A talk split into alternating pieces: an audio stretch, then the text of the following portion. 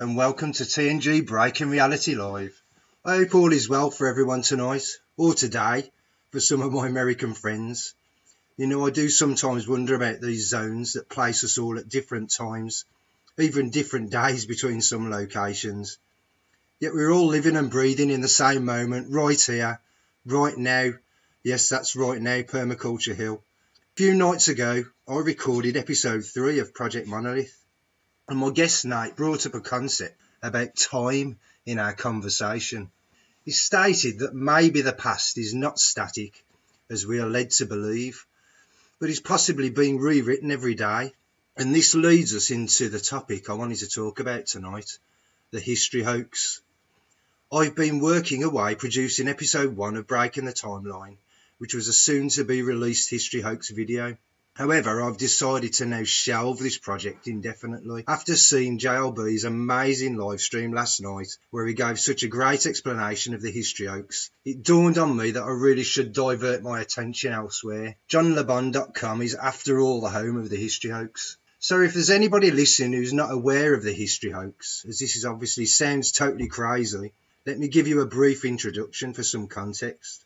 The history hoax is such a big topic with so many connotations and revelations. In essence, here a very small group of individuals have discovered that no matter which ancient path into history they delve, there are no primary sources, none for ancient Rome, ancient Greece, or ancient Egypt, to name but a few cultures from the long ago. In fact, every time a subject is delved into, a brick wall or a wireframe mesh is hit around the time period of the 17 to 1800s. Sometimes some of this stuff, like ancient Troy, only tracks back to the early 1900s. There are now countless examples stacking up, and the evidence is pretty undeniable. There are articles on my own site, but the main body of work sits at johnlebon.com. But what does it mean? What consequence does it have for humanity? Many in the app realm support Fomenko's claims that the timeline is actually true, just not positioned correctly, basing his theory on eclipses of all things. So when looking into any, any given period, he noticed that the astral events did not match up with said history books. But instead of checking the validity of the sources, he just moved the goalposts to fit a projected prediction of an eclipse that matches what is described in the texts. The history hoax is damning for Anatoly Fomenko's work. So if the sources for history only go back two to three hundred years, what can we extract from this revelation? Firstly, while many of us have already ascertained that Darwin's theory of evolution is utter nonsense, no transitional fossils just blows that completely out the water.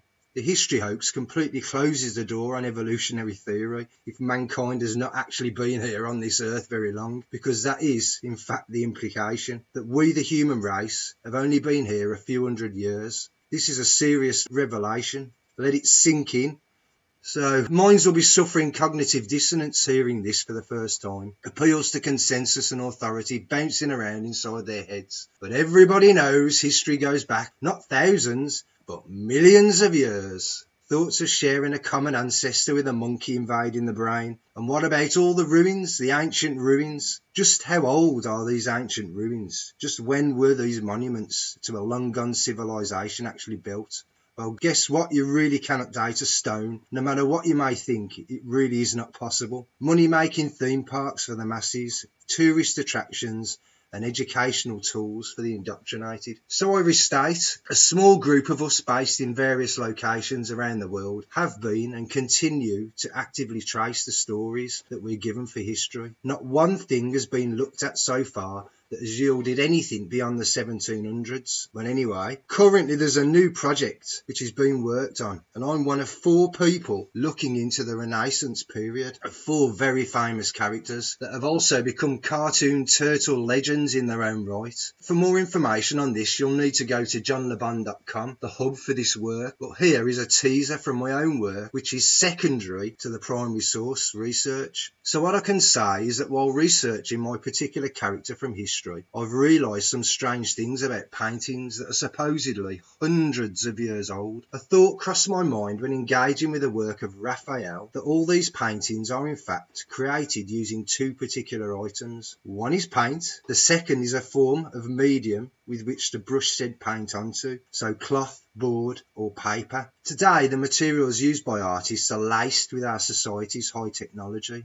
What do I mean? Well, the paints themselves use the latest pigment technology, primarily invented and refined during the 1900s by the Nazi spawned uber massive chemical corporations a la BASF, Bayer, obviously the owners of Monsanto, Ciba. The list is as long as there are indeed a few companies involved in this area, along with Chinese companies nowadays that clone said pigments and produce their own versions based on the same technology invented by the Germans. The same can be said to be true for the papers and materials that the paint is applied to. So these materials in the main are developed to have a long shelf life where needed. The pigments are produced at the same source but are manufactured and used in multiple industries. So not just paint, but also for use in plastics, inks, and yes, even our food, the horror, and cosmetic products. So what am I getting at here? Today, paintings in museums are varnished with surface coatings that contain UV additives to protect said picture from light, UV light in particular. They're still covered with black cloth to protect them when not being viewed, and the varnish is periodically removed and restoration experts touch up the paintings and revarnish. Let me explain a simple concept here regarding pigments and materials used for paint applications. Pigments, whether encapsulated in paint, like a resin, plastic, or whatever medium, cannot be protected to this day with the addition of a UV additive into the said medium. So, for example, with plastics, let us say a road cone, something that is used outdoors permanently and is exposed to UV light and the weather on a permanent day to day basis. The base polymer, or the plastic, is coloured with a pigment and a UV stabilizer or UV absorber or a combination of both will be added. The amount of additive used is calculated based on a set criteria. So for a road cone which is a specific wall thickness with an opacity and concentration of a particular pigment, this will be expected that its geographical position when in use will be cited up front and is reported in a specific region such as Northern Europe. This geographical region will receive an average known amount of UV light during any given year, and that unit of measurement is called a kilo Langley. Now, this is where the capabilities of said technology is shown. I mentioned above that the pigments cannot be protected from UV light, and this is indeed the case. The UV additive is put into said road cone to stop the polymer plastic from degrading or breaking down prematurely. And this extends the service life of the product, usually up to no more than 10 years with a coloured product a black product can last probably 30 years or more. The pigments have to protect themselves. Pigments are graded with something called the blue wool scale. This was developed in the last century. The blue wool scale goes from a 3 up to an 8 3 being poor and will fade rapidly when exposed to UV, and an 8 which is fairly impervious and will not fade or at least will take many years to fade when exposed to UV light. The best pigments for light fastness are inorganic based, so usually derived from metals, and these are usually very opaque, while organic pigments are usually not as resistant and have poorer opacity. Over the last 20 years or so, some of the best performing pigments have been banned. So, for example, pigments based on cadmium metal, they were virtually bomb proof but were banned in the 1990s because when items that had been disposed containing said pigments, when they were incinerated, they left a residue of cadmium metal, which is poisonous to people animals and the environment. Also, for many years prior to cadmium based pigments, lead based pigments were used. These again have been banned for obvious reasons, but these never had the high light fastness of the cadmium type pigments. Nowadays, pigments are manufactured from other metals such as iron, titanium, zinc, and chrome oxides. These usually have high light fastness, but not all grades, but none have ever been on par with the performance of the cadmium pigments. And to give you an idea here, and what I'm kind of getting at,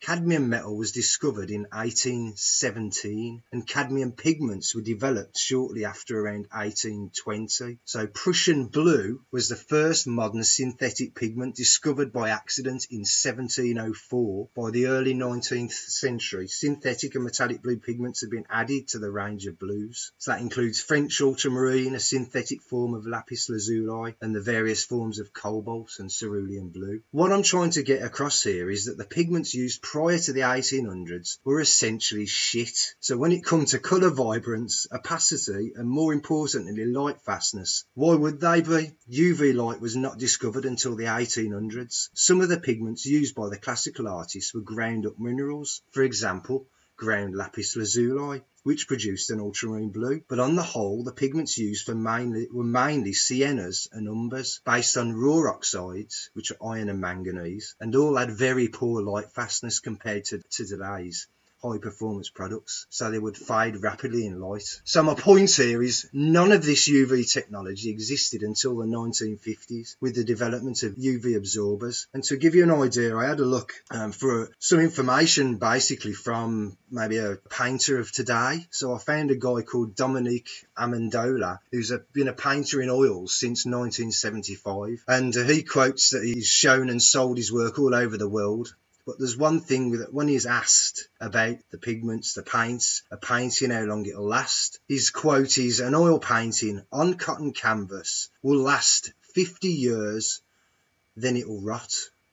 So let me say that again. An oil painting on cotton canvas will last 50 years, then it will rot. Now in Raphael's case, my turtle, we have an oil painting called Transfiguration and it's the most famous oil painting in the world. So how many coatings of varnish has the Transfiguration been subjected to since 1520? In fact, when was the first one applied? I'd like your answers on a postcard, please. The official story is that the painting was hung on a wall in 1523 in Rome after Raphael's death, which was in 1520, in a place called San Pietro in Montorio, I think that's how it's pronounced, where it was on a display until, wait for it, until the end of the 18th century, the late 1700s.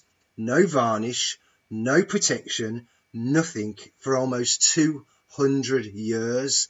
This is the official story. Remember what I just said about the uh, 50 years and then rotting? Interesting, isn't it? So if you're interested in this line of thought, all this and a whole lot more will be showcasing at johnlebon.com very soon. I'll put a link to an introductory article below. And we have in the team myself, a Brandon Berry, Dapey Dapey, and Shadow Tiger, each taking an artist. And I'm reliably informed that JLB himself will be contributing something to the party that will be crushing to all you Ninja Assassin fans out there. Anyway, I'll hope you join me for the Project Monolith episode 4. Episode 3 Monster Santo, the full version, is now available to watch or download when you sign up as a free member of tngbreakingreality.com. That's it for today. This has been Technonosis.